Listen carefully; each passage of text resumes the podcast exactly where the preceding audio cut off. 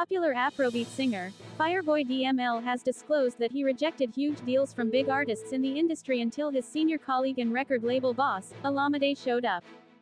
The singer disclosed in an interview that he was approached by a few well-known artists who wanted to sign him to their record label, but he turned them down. Fireboy claimed that when Olamide showed up, he had the conviction that he was decision for him and that process aided his decision-making in the industry going forward. Some of the reactions are as follows. User 1 asked, Why is Fireboy talking so much all of a sudden? User 2 queried, But you never blow during that time, how come you reject big deals? User 3 noted, He's in a safe hand. User 4 said, Person when be like death been to call him go reject deals from big artists, a beg this line no make sense. Everybody day lie for this music industry ooh.